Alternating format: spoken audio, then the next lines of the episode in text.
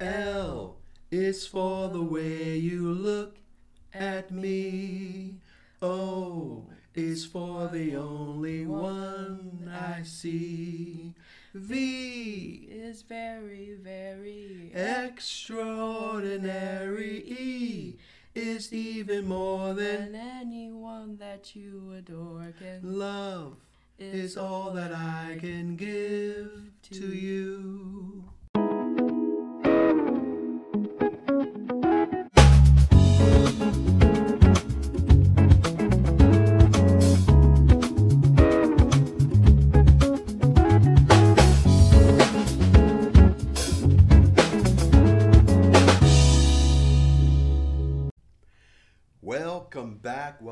Back, America. Welcome back, all the world, the whole entire universe. Here we are again, and happy Thursday to all of you. Yes. Yes, Happy Thursday. yes. Welcome back to the Whitebeard and TK podcast. I am one of your hosts. I am the best person here in this room What? with you. What? That's not true. Okay. Anyway, so I'm one of your hosts. I am T. Anthony, of course, also known as White Beard, and you are experiencing the White Beard and part podcast. Oh, just forget it. Okay. Intro- oh, I forgot to say. And standing right next to me is the uh, Bugs Bunny. Oh, Lord. Here we go again. Another day, another week. What did Bugs always say? And it's it's another day, another carrot. Are you done? Yes. You got it all out your system? Yes. Can we move on with the show? Yes. You know, a lot of crazy stuff been happening in the news recently, right? Yes. You can't say to people, you're a pig, because apparently it's insulting the pigs. Oh, that may have insulted some of the listeners who heard me say that. Okay, well, whatever. Who's, whose show is this? Mine. It is mine. It's what? I said it's mine. Why are you starting trouble? Because No, I didn't start trouble. Trouble started me. whatever. So, hey, how was your week? How was your yesterday? How was your Oh. today? That was one. Yeah, and how was your today? How's your tomorrow going to be? They don't know that. We don't know what tomorrow is going to be. We've already known that this is going to happen. Okay. Folks, we are here for the first Thursday of, uh, what is it, 2020, 20, 2021. Um, oh, well, look at that. You know what? Isn't this supposed to be Black History Month? yes. Should we do a Black History Month something? If you want to. Sh- should we raise our fist up in the air? No? Okay, so we'll just move on like it is any other day. So, here we are for the first Thursday, and I haven't figured it out yet. So, by the time that you're actually listening to this, it might have an actual title. But I was thinking Thursdays would be something like um, book reviews and stories. Stories and book reviews. Haven't gotten a name yet. So by the time we actually air this, then I will probably have a name to title that in there. So just by saying that, you kind of figure out where we're going to be. And we are currently, I had another book in mind for us to do. It was, a, it was two audiobooks actually. Uh, it was actually three audiobooks. It was two in the beginning, and then I picked up another one, and then I picked up an, another. We won't talk. We we won't talk about. See, it's one of those things that when you're laying in bed at night and you're reading something, and a thought pops into your head, and then you go and you search for something, and then you find something else, No. and then you click the button. No. What? No. Yes. I don't know what you're talking about. Yes. No. I have ordered beard oil, and woke up the next morning and forgot that I even ordered it, and then I get an email saying it's being shipped. How? How do you forget?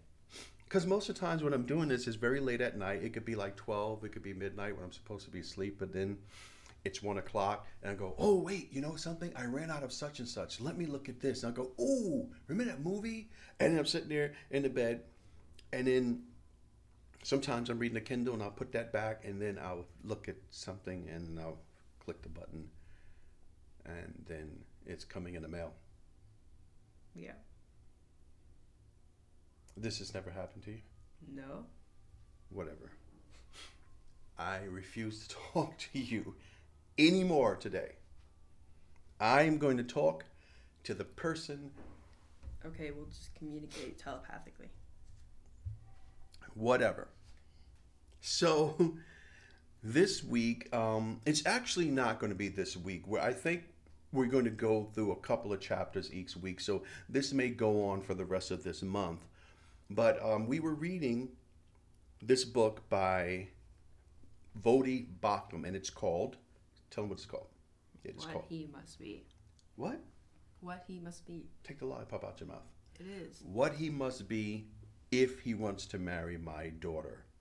This book has been in his family and beloved for a while, um, mostly between me and my wife and myself. I discovered a couple of years ago. He wrote a few other books that um, I had of the uh, faith driven family. There's a few. He has another one coming out, and the name escapes me. One day, maybe next week, I'll bring it back up. I'll bring it up. So, this book came out a few years ago. And when I read it, I was like, whoa. And so I shared it with, with my wife, and we, we talked about the book. And then I had her read the book, and we had it as a summer reading. And then we brought a couple of copies and we passed it out to our kids.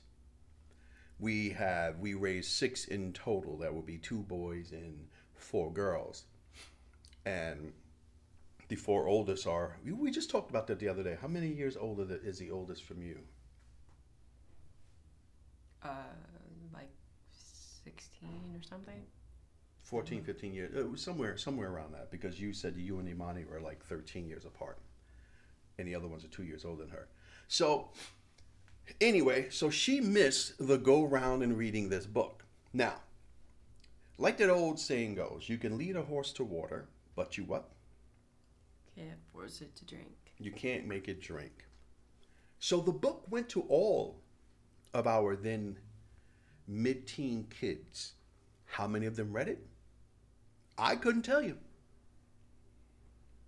Because every time we tell them to do something, they, they didn't do it anyway. So there you go. So now um, I, I was thinking about this book and I was talking to her about something. I said, you know what? Did you ever? And I know that she had the book. So then I got it again and I was going to have you read it. But then I said, you know what? Let's go through this together. And then so this is how we end up with this book. I think it's a great book that many fathers and, and sons and daughters and wives ought to pick up and read and you know read it through with your kids or just read it yourself and and take some great ideas from it um, Voddie Baucham is a Christian uh, believe he's a pastor he's now the dean in a school that escapes me and I'll write this down and maybe next week I will tell you the name of the school I believe it's in South Africa so in this book what he must be is pretty much basically what? What is it? What it? What is it about? Standards for the husband that you want your daughter to marry. Yes, standards for your husband, standards for the husbands, for the daughters, and it's also standards for the for the daughters to to to look for the qualities and things to look for within a husband when they get to that marrying age. Um, not the age of dating, as so many of us in America do, but you know, more so, more importantly, that age where you know they're they're coming around that age of, of marrying, college, and and so forth. Um, but yes, it's not just for him, and that's why I said the book would be really good. And, and I think even Voddie goes into it that this is not just for your daughters; it's for your sons. It's this is what you want these people, the characters that they have, and he uses so far. Um, we're just going to get into chapters one and two today, and a movie that we recently saw.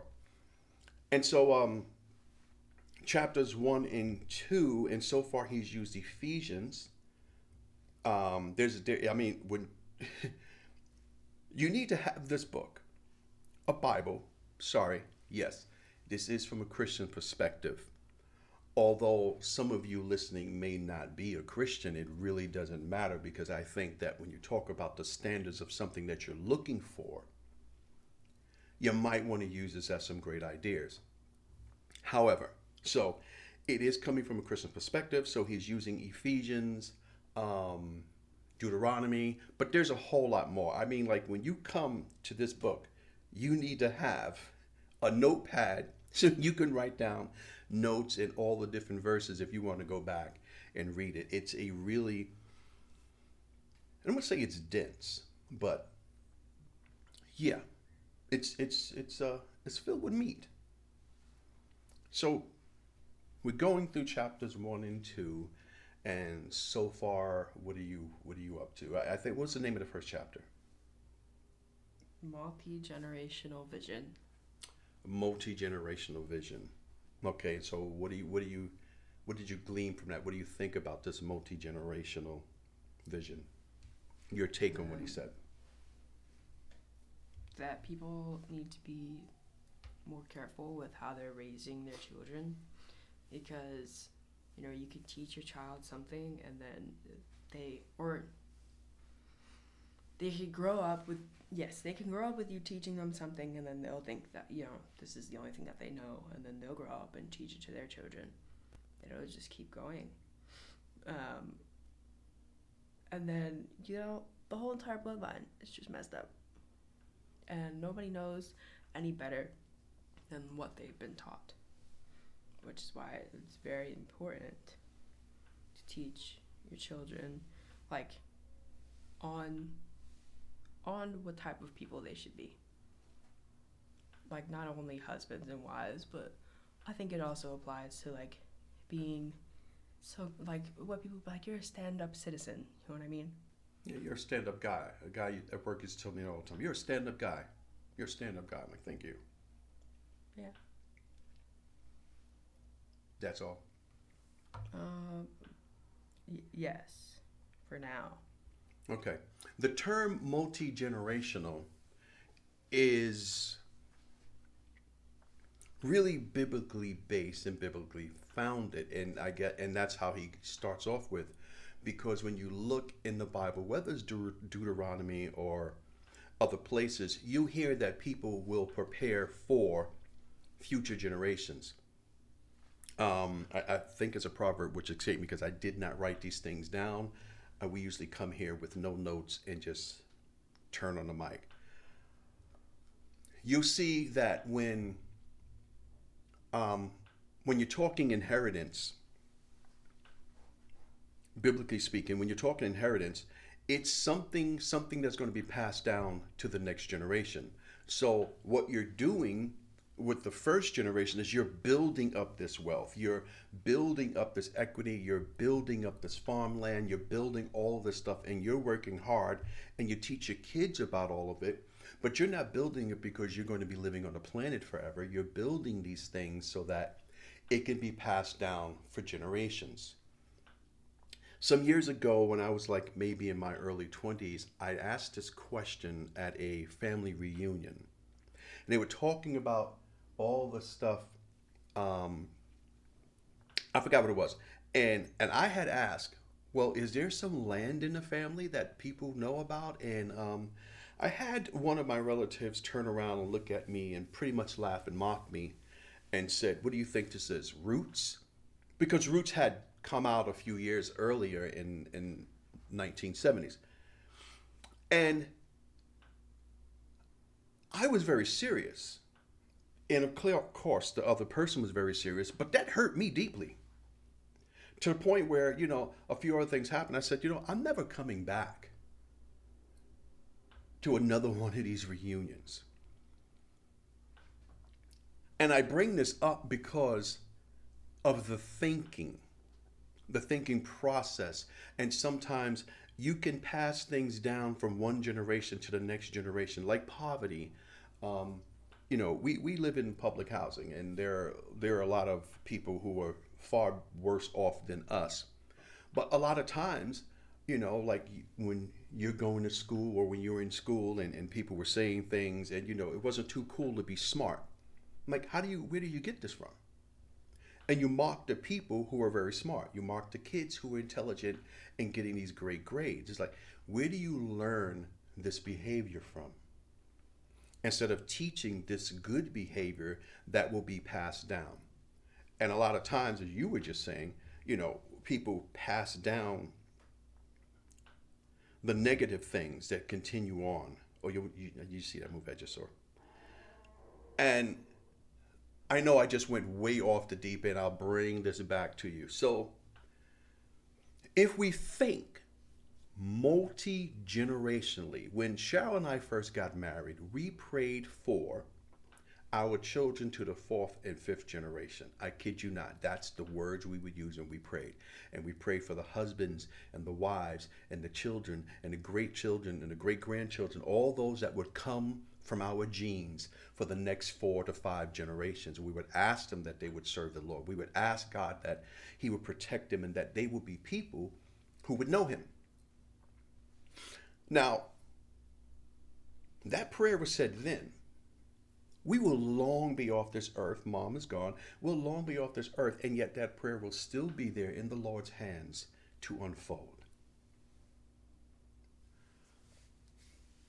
We think generationally down the line, whereas, you know, what wasn't important to our parents before, we try to make sure that was in, in, imparted into our children so they can pass that on to their children.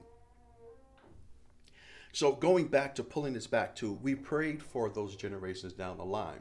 You know, when you look at these guys in the Bible and so and so, when they had these, the uh, what did I say it was? I have no idea. Thank you for helping me. Um, inheritances. They were set up by the family, it was passed down by the family, and it goes to the next family member. So it always stayed in there. You know, we look at um, sometimes uh, to to bring this to something even more clearer that you can see. Uh, I was watching something, and the person was talking about the land that they had in the family, and it was like, "You really want to give it up?" And it's like, you know, this has been in your family for three generations. There are people south of New York City because we live in New York and everyone in New York City thinks only one way the city is it. But there'll be people south and west and everything else who have purchased land and they've kept that in their family for generations.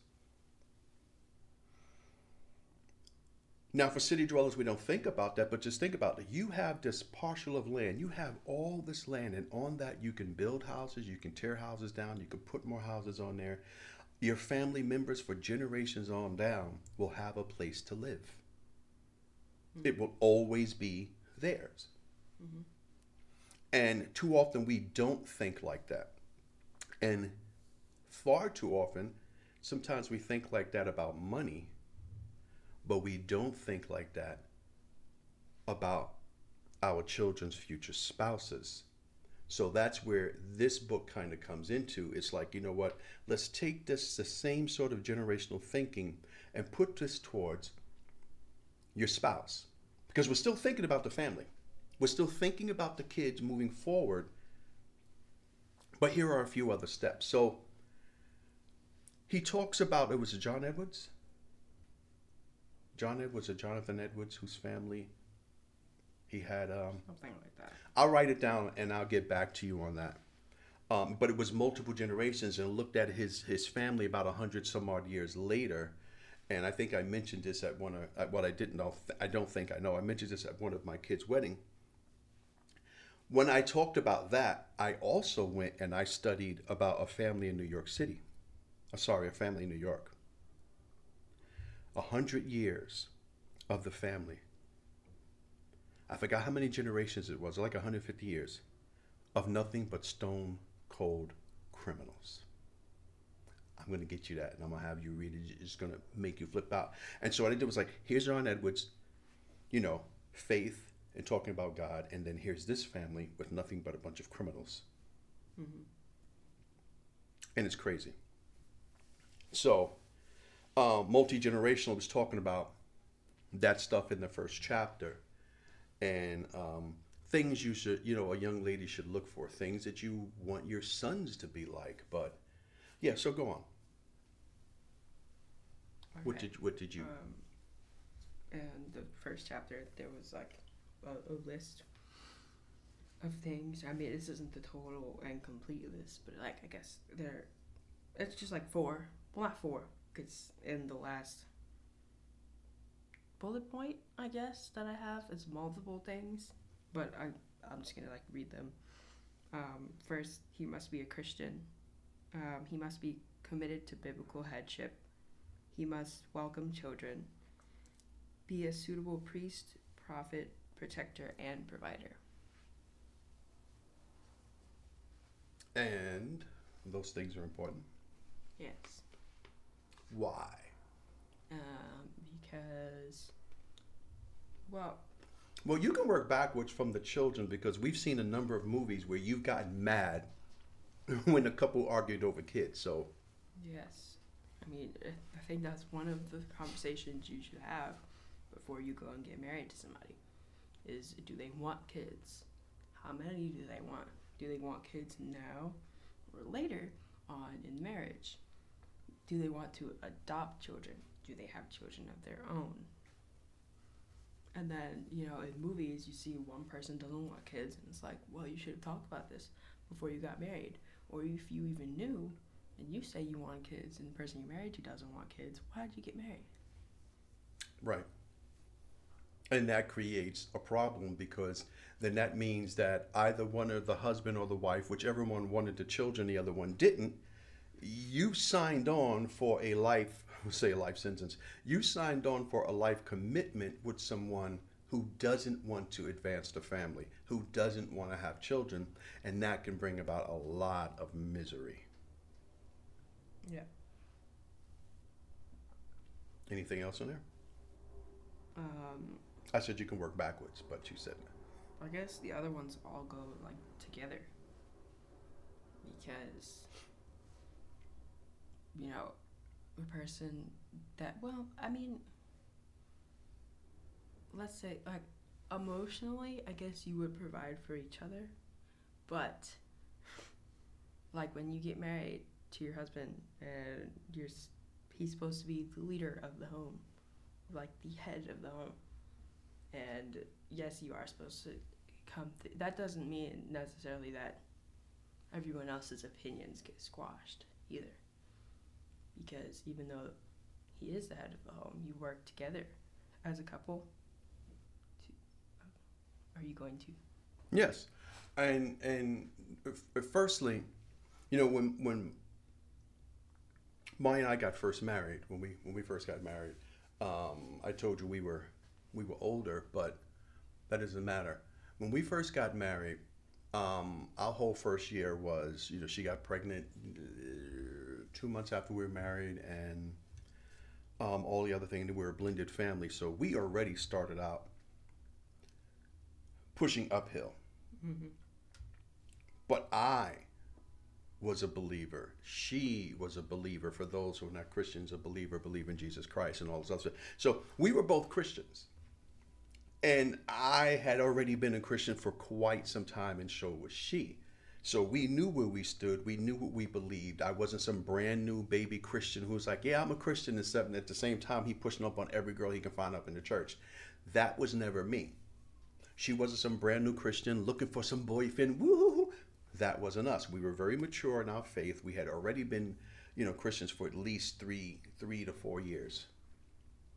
And so, when we would see young couples or some guy who, you know, a, a fresh, a fresh Christian, fresh, fresh in the faith, and he's like, well, like that girl, I'm like, pump the brakes, man. Pump the brakes. At least take a year. Take a year to get to know yourself. Take a year to get to know Christ first. Take a year to to read that word and get that in you before you even think about moving into a relationship with somebody else. Because when we come to him, we're coming with a lot of baggage that God has to begin to clean that up. And when you come into marriage, you're also coming in with a lot of baggage or you're coming in with a lot of different things because you've got two different worlds coming together. Mm-hmm. She may have grown up in a big family, he may have grown up in no family.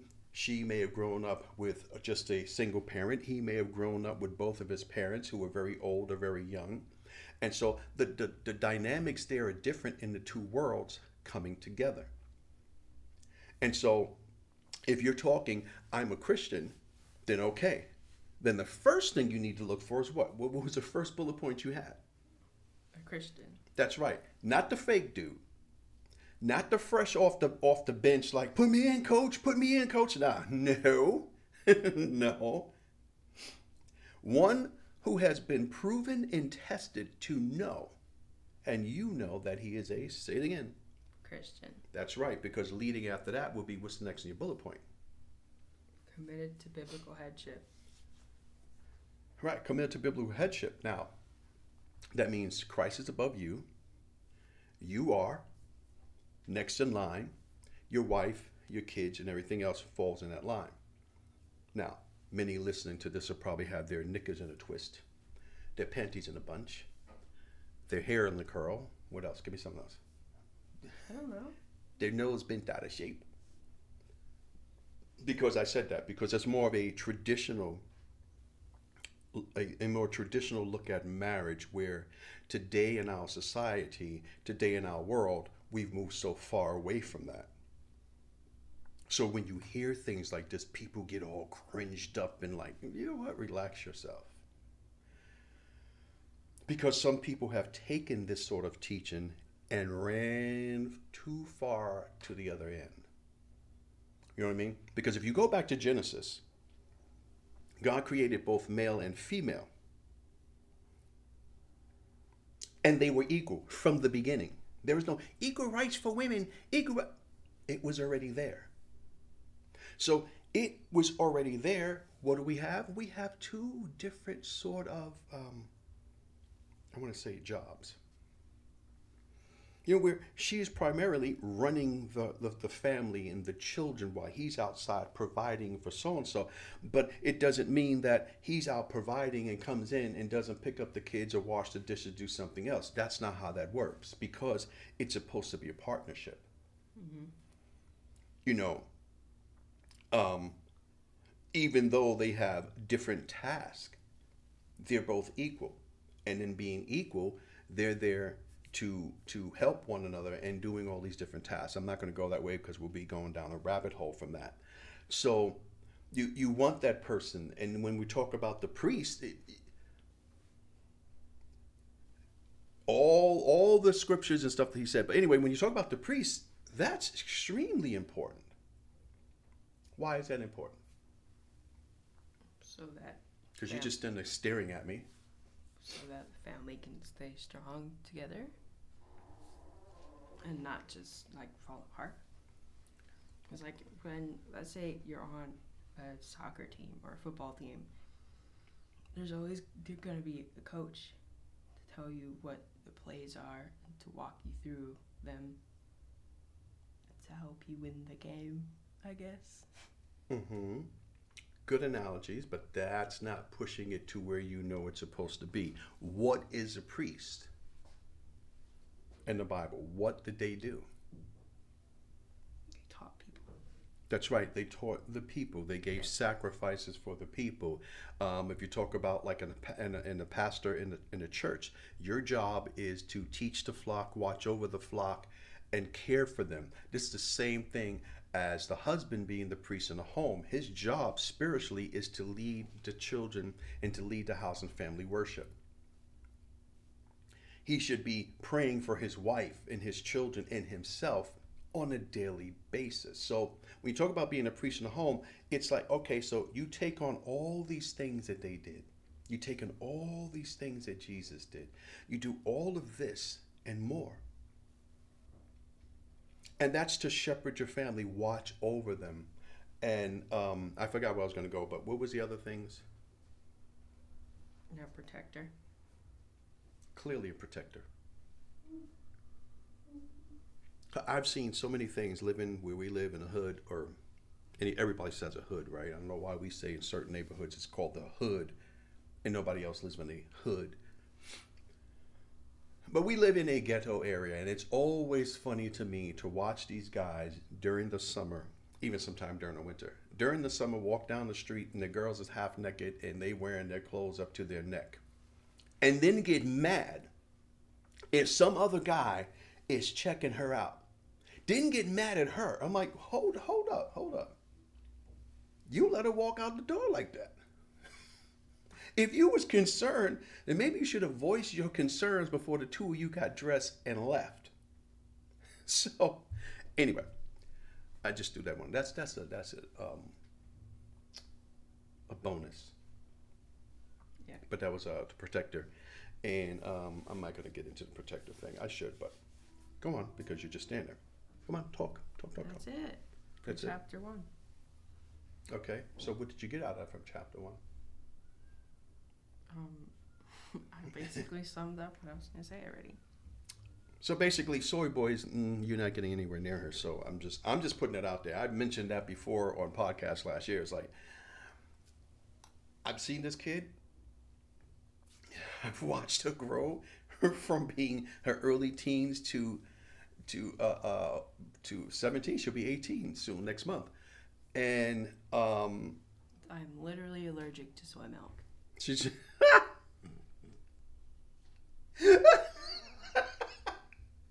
and so I mean, I, I mean, I don't really think that has anything to do with your level of testosterone. If you drink some soy milk, you might just be lactose intolerant. I really don't care. Yes, but um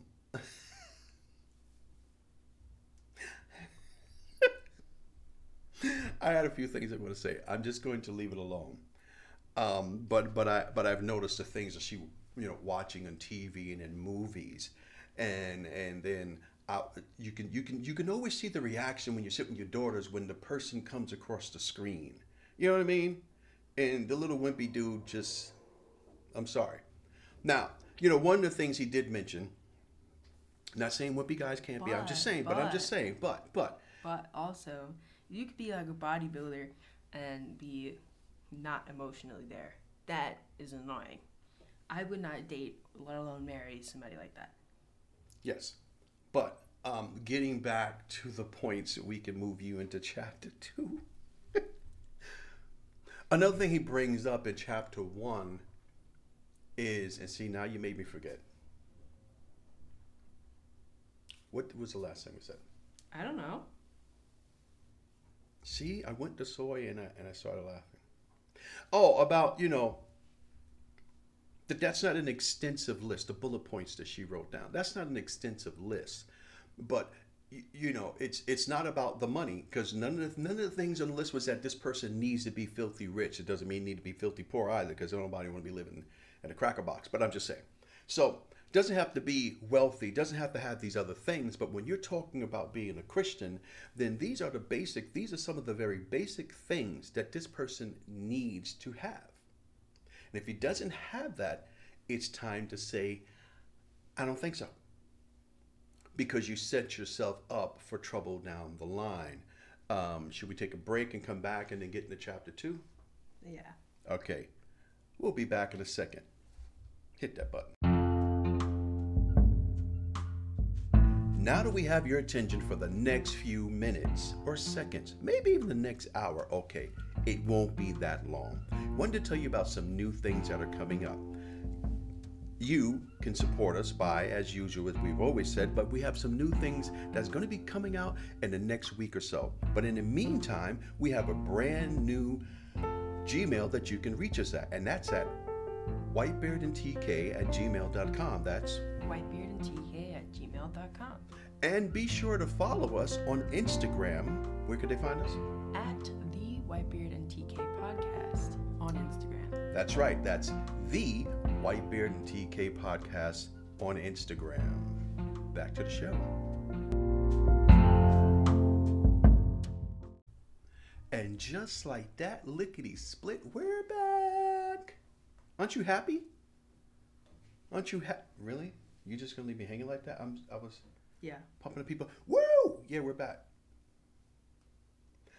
Whatever. Let's move on to chapter two because we just saw a couple of movies, and I think one really stands out that really, really illustrates the point. Of, and I didn't when I picked the movies for this weekend because last weekend you picked it, and the other week you picked the other one, so it was my weekend to pick this weekend's movies. I did not. I did not purposely pick that film. I really didn't. I really, really didn't. But anyway, so go, go ahead to chapter two. What was what's the heading called? The Ministry of Marriage. The ministry of marriage. That should have come with some song and some bell. No. What? No. You know what? Whatever. Go ahead and talk. I'm done with you. Um, I only wrote down one thing because the rest of it was in my head. Okay, well, tell me about it. Um, I wrote about how marriage is better for adults and kids. Because, you know, sometimes they'll be like, people on the internet, like, I'm so, my, my parents are divorced, but I have two separate rooms and I get two separate Christmases, so it's whatever. You know what I mean? Yes. But- but it's hard. But I feel like it's not as good as having your parents married. And I'm not talking about like your parents are married, but your parents are also abusive. Obviously, that's bad. But like, if your parents are in a good marriage and they have a good relationship together and everything's working, like, okay, you can have some healthy disagreements. But if you're in screaming matches all the time, guys, marriage counseling. That wasn't supposed to be my point. But Mhm.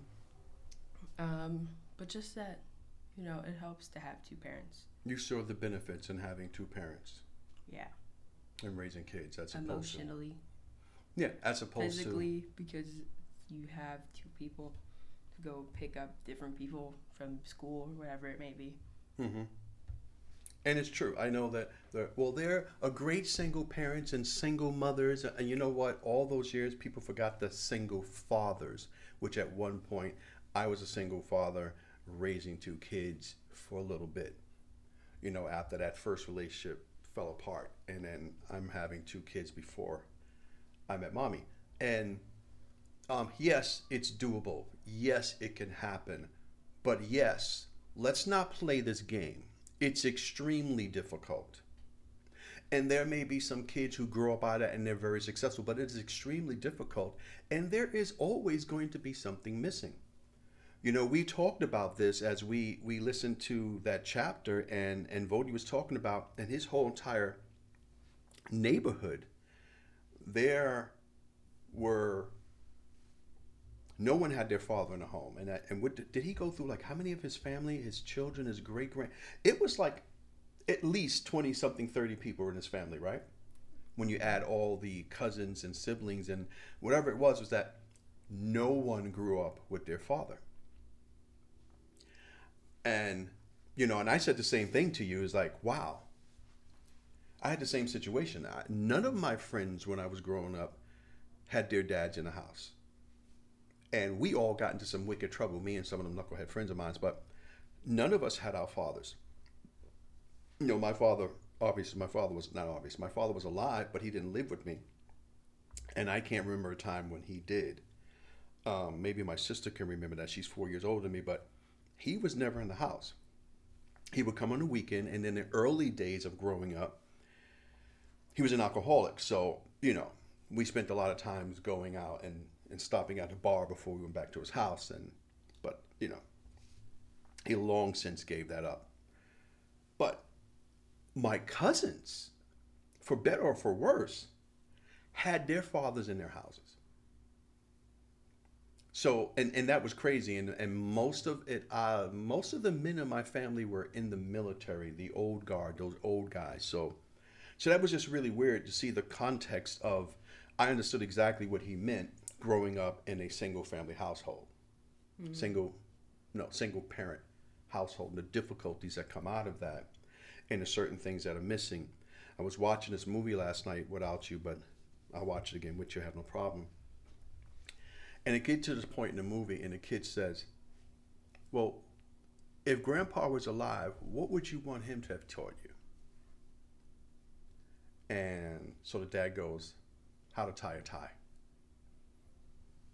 I'm like, really? He said, yeah, how to tie a tie. Because his father was a salesman and he was always on the run and he always wore a tie. So he's always to wear a tie like his dad. But his dad would say, you know, later, uh, tomorrow. But then tomorrow would come, he would be gone. He wasn't home. And so the son says, that's why you wear a clip on tie. He said, yeah. This man just retired from work at 60 something or 50 something, 60 years old and had never learned how to tie a tie. Yeah. I always wanted to learn how to fix a car. My father was a mechanic, so. So what else you got going on there for chapter two? You said you had something in your head. That marriage lowers the rate of like um what was it drug abuse Or, Mhm. i guess the use of drugs um, in like certain areas where there are a higher amount of married people there are i think there was also like less crime as well Why you stand like that? Get in front of the mic and talk. Right. So again, another benefit of having a a two parent home. Was that it? yes Okay. So yeah, there there are many benefits. I know when we were paying our taxes, there was awesome benefits to to a married couple uh, filing their taxes. Um, it says that uh, married men are in greater health, more so than young single men and, and single men yeah and that's uh it, it was funny I, I would go to work and i eat certain things. And i see some of my coworkers eating things and i i'd turn around and go uh, does your wife know you're eating that? No she'd kill me. Would be their answer. But see i had the extra benefit that i loved my wife and i loved my life.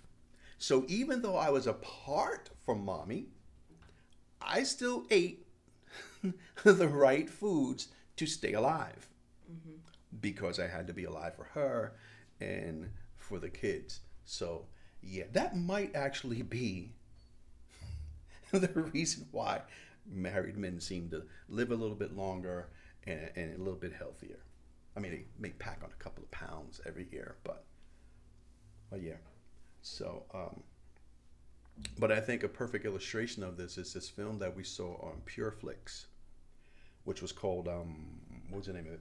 princess cut The Princess Cut. no just princess Cut. Yes, cut. Princess Cut. What was it about? What's a Princess Cut? a diamond Ah, very good. It, it's a diamond, and yes, so it's a play on words with this film, The Princess Cut. And tell me, tell me about this movie. it's about this girl It's about this girl. who's had at least in the movie multiple relationships Yes, multiple relationships. one was long distance um He, and he went off. To, was he in college? yeah Yeah, he went off to college, and she was home with the family farm. um and that one didn't work out because he came into town and was like i have something special to tell you and it turns out he was engaged to another girl But before she knew that, she was out out in the store looking at some rings. They're like, "Woo, I like that one right there, the big old diamond." And she came home and told her parents. And um, I like what the dad did. He looked at the mother and just said, "This is before she went out to the diner, right, to meet the friends." yes And he said, "She's getting too emotionally attached." And I don't know what that what it was that they sensed or saw, but the dad felt that, and so she goes to the diner, and her boyfriend says,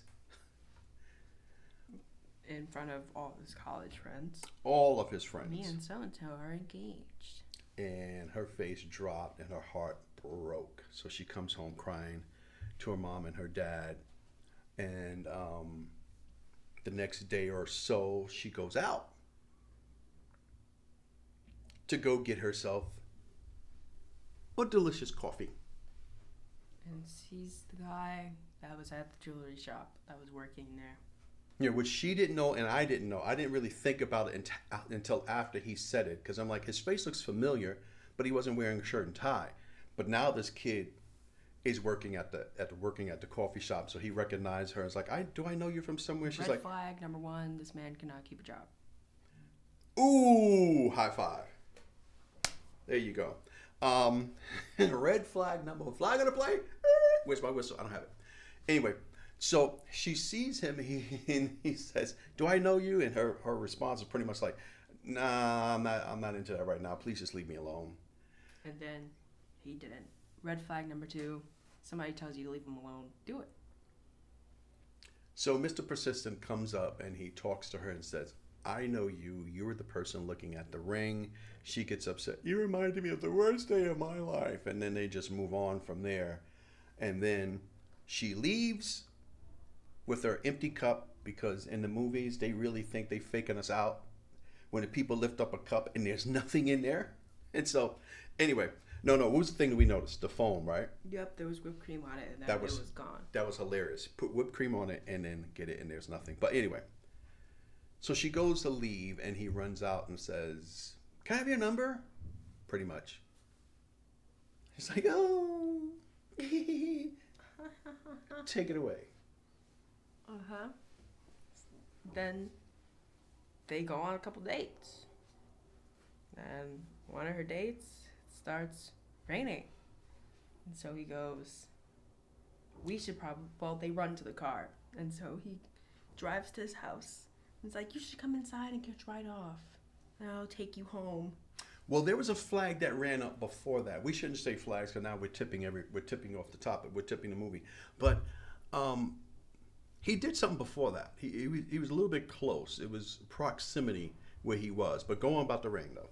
Oh, he tried to kiss her multiple times on screen before this.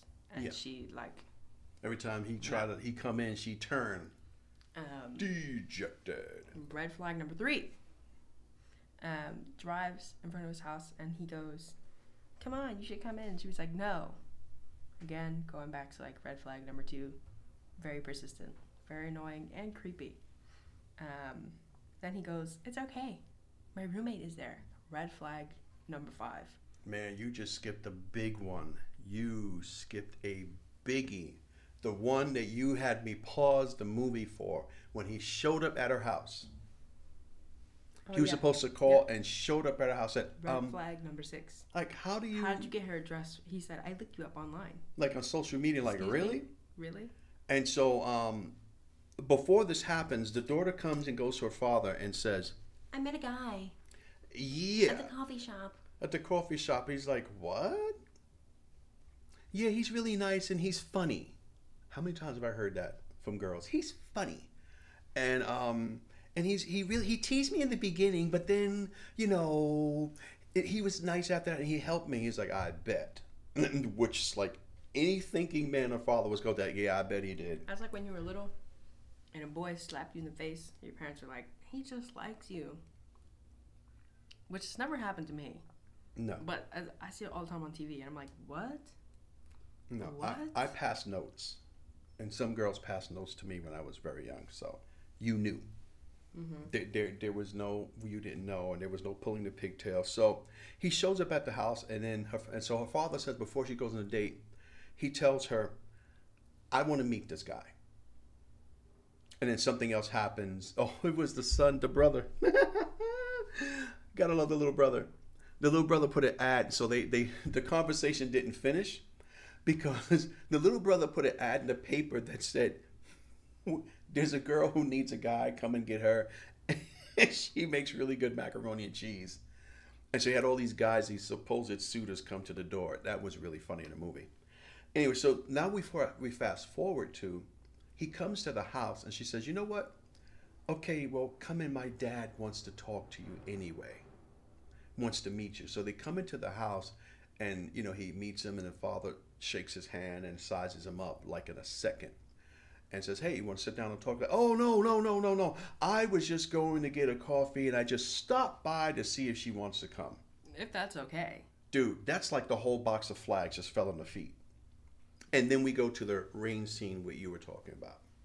First of all, you and your stupid roommate could team up against her and do something. So, no. Second of all, she didn't want to come in and you just kept kept saying, "Yeah, yeah, I'll go see if he's in there." He goes inside, comes outside and goes, "It's okay." And she went inside. Girl, that was six red flags already. Right, and this kid was extremely handsy. You know what I mean? And you know, and I tried to teach her, and I tried to teach her. I was like, you know, I don't, I don't like women who are too familiar either, and I don't think I was like that as a kid, as a, as a boy. But I didn't, I don't like who too too familiar with me. Hey, babe, I, I don't know you, hun. I mean, I'll take that from someone in the store who's working behind a register, and, and I know as you know, ladies will say that to guys. Hey, hun, but if I don't know you and we're talking about a different type of situation, like with these two, they're meeting and they're going out on dates or something else, a little bit too familiar for me is like, mm, back that up. Just a little, just a little bit. You know, you could be a bit of assertive, just a little bit. But don't be aggressive. Don't be overly assertive because I just back like, nah, why you? And so, you know, when you have daughters, trying to teach that to them. And, you know, so we were saying in context, when you look at this guy and there another guy shows up in the film, when you look at the context where she was standing and the guy hugged her, it was side to side, you know, like, like the church hugs, it's a side to side thing. And when they talk and they sat, he sat beside her and was always respectful about her space. Mm-hmm. May I sit over here or, or, or these things? And and you could see the difference between them was night and day. The other guy didn't respect space. So if the other guy would have leaned in maybe for a kiss, perhaps, perhaps she would have felt comfortable with it. He respected the space, and then in that, the two of them grew together.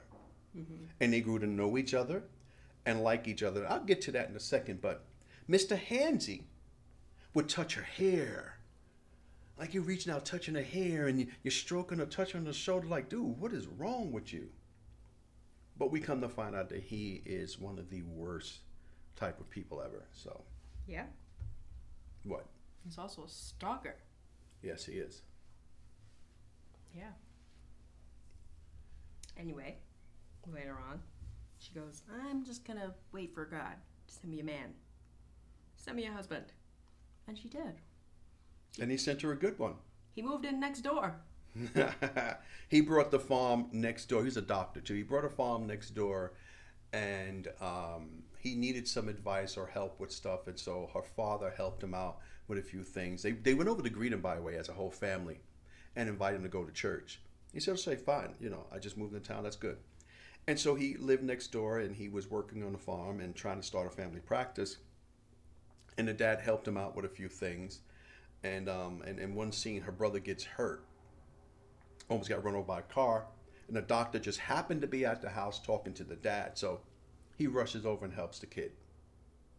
And then they start a, a, a rapport with the entire family mm-hmm. going forward. And what we see later on, which we don't know until you start to hear them talk, is that this was going on for months Yeah. for months. He had been around the family. He had helped them with their uh, soybean farm that they were doing. And then all of a sudden, he kind of kind of picked up because every once in a while they would give each other an eye, right? Yeah. But she says she was off the market, and then he went to her mother and her father and said, very respectfully, I would like to. I would like to. Um, what was it? I would like to pursue a deeper friendship with your daughter. Right. And the end result being marriage. The end result being marriage. Sort of like what I told you about me and mommy. You know, we were adults, we were Christians. We knew that we didn't want to be single. We knew we wanted to be married. So, me pursuing a woman was never about me pursuing the next date for this and I'm going to go over here and this one and go over here. It was always a pursuit of marriage. Mm-hmm. So, whoever I saw, you know, that's where it was going to be going. So, and I, and I totally respect that. I mean, sometimes you can find things on this on Pureflix that's kind of corny, but if you stick with the stories, I mean, this one wasn't corny at all. But I mean, it had his cornball moment or two. Like that one where the kid was like, "I can't believe we have to ride the bus every day." Oh, we didn't even get past that film at all, man. Oof. No. Couldn't I couldn't I, I just I just couldn't do it I couldn't do it. I couldn't deal with the poor acting and the, it was just anyway. So back to this film and why I think it resonates with this book, especially these two chapters, where the way he it's it's even almost sort of like biblical when they had the betrothal and in biblical times where uh, the person was always the guy was always around the entire family. Yeah. And you know, and they kept close to the family and he grew with the family. And you can also see, I, I believe, in those days that you didn't uproot the girl from her family. I think you were we were reading that and you discovered that I, even after I was talking to you about it, you discovered that you know you didn't uproot them from that. And if we look at the Bible, it's like, you know, a man leaves his mother and father and cleaves to his wife. It never says that the wife leaves. Mm-hmm. You know, by these standards, you know, your wife is in love with you, and yes, she will say, I'll go. And mommy said, with me, wherever you go, I'll go. If you want to go over here, you go over there. And I was like, that's fine. But we didn't really go anywhere too far. But, and so there's that component to it. So he kind of, he knew this family for, I would say like half a year, right? It was at least six months Yeah. that he had been around them before, you know, pursuing with the girl, uh, with the young lady, and then they just took that very slow. He'd come out, he would hang with the family. They baked some stuff that we had no idea who they were giving these things to. Yeah. he They would out. just make baskets of stuff. Uh, yeah, some sort of gift basket. So the family got a chance to interact with him. They got a chance to see him. He got a chance to see them. And so you had the whole dynamics that was totally missing from Mr. Hansy and every other boyfriend that she had. And he turned out to be almost every one of the, well, all the bullet points and more that Voddie Baucham was talking about in that first chapter, Yeah. um, which was great. And like I said, I didn't pick this to, to do that. That was quite by accident. But it was a good, a very good picture of how things should be pursued and then how they work. Almost like the movie we saw last night, which was a different tale. Young lady, a woman doesn't chase after a man. different movie for another time, but any more you have to bring No. about the film? No. Okay. So am I just talking, or do you see the parallels between what you were learning and then in that book? I do. Yeah. Yeah. So it was great stuff. So if you have Pureflix, then you might want to check that out. It's called um, Princess Cut. And of course, the book is not part of Princess Cut, but what he must be if he wants to uh, marry my daughter. And kind of what my son must be before he take a wife. So it's a great book. And we're going to be exploring this for the next couple of weeks. And um, as we're going through it, we're going to share it with you here on our Thursday's book review stuff. We have no idea what it is going to be called yet. But so um, stay tuned. Come back next week for uh, what are we going to be doing? I guess chapter, chapter, chapter three and four. That would make sense, right? If we did two. Yes. It's why are you leaning on me? Because. My feet, I'm already tired. Stop. Okay, see, now it's time to wrap up. You getting silly, man. All right, folks. Well, we're going to get out of here. And I hope you all have a great, great, great weekend. We'll catch you back here, um, not Monday, unless we find something we want to do. I don't want to just do a filler episode, but perhaps we should. Um, our Walking Dead Mondays will be coming back, but The Walking Dead doesn't return until the end of February. So, February 28th. February 28th. So then we'll probably, that will be one of our first days. And um, maybe we'll go over, we'll recap some of the stuff that happened before that and do that on a Monday. So, until that time, we will catch you back here next Tuesday. And again, have a great weekend. Um, and get out there and just try to love one another and have some fun. Right? Yes. You got your finger on the button? Yeah. You about to say it? hmm Okay, we'll say it. Say goodbye. Say goodbye, kid. Goodbye, alien. Really? Say goodbye, kid. Goodbye, alien.